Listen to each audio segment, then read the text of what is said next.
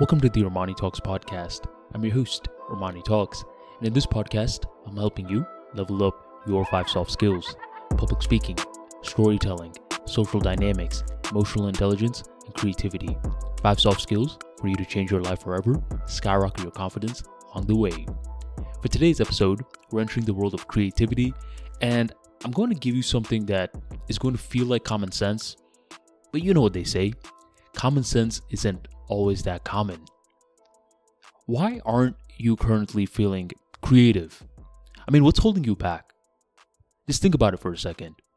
I don't care what your lane is, whether you have a corporate job where you're trying to create that perfect email in order to set up a meeting with your boss to ask for a promotion, or you have a business and you're trying to create that perfect email to reduce the price for your next inventory with the vendors. Whatever it is, why exactly aren't you feeling creative? Well, we have to understand what creativity is. We have to understand when creativity flows. With us humans, we have two core emotional states. Either we feel closed off or we feel open. Either we feel fear or we feel fun. Now, which state do you think creativity is optimal? Do you think creativity is at its peak when you're scared? Or do you think it's in its peak when you're open, you're having fun, you're becoming childlike once again? If you guessed the latter, then correct, my friend. You're right. It's when you're feeling open, when you're feeling relaxed. That is when creativity is oozing out of you. It just flows. You don't need to force anything. You don't need to push anything. Like I just said, it flows. Therefore, in order to be creative, you need to make a lot of lifestyle changes. It's not just about you doing little tweaks here and there. It's much more than the email, whether the one you're sending to your boss or the one that you're sending to your vendor. It's much, much bigger than that. What you got to start doing is you got to start utilizing your mindset a little bit more efficiently. Think about it. In your day-to-day life, are you someone that's focusing on what he cannot control? Or are you focusing more on what you can control?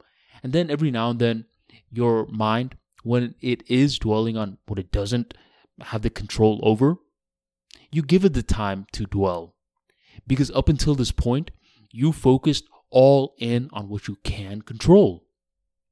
Just to give you an example of this, with my YouTube channel or with this podcast, I can't always control how many people are going to listen, watch, like, comment.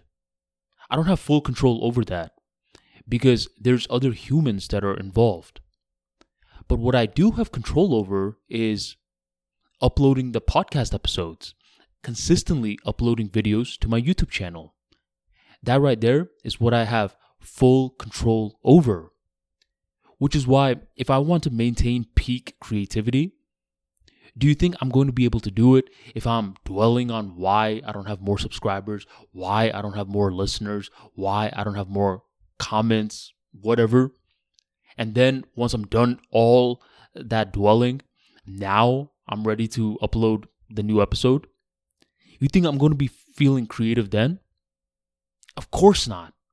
It's because I'm leading with a fear-based mindset. And for you, the reason that you're struggling to send that email to your boss or to your vendor is because you're focusing so much on what you cannot control. By the time that you're done dwelling on all the stuff that you can control, your mental faculties are now fear-based. And with all that drainage of your willpower, with all that fear that you currently have, now you want to write that email? No way. Unfortunately, that email is going to be subpar. So what you want to do is you want to flip your focus. Even if it's tough, you want to flip your focus. In my case, I shouldn't be focusing on the subscriber counts, the likes, the comments, whatever. That comes secondary. That's the derivative, not the source. The orange juice is the derivative, but it's not the orange. Start off with the orange if you ever want to even think about getting the orange juice. And start off with a YouTube video and the podcast if you ever want to even think about growing on your platform. For you right now, to send that email, to feel creative, to get out of that rut, what you need to do is stop focusing on what you cannot control and put your full focus on that email. What is it that you can do with your negotiation?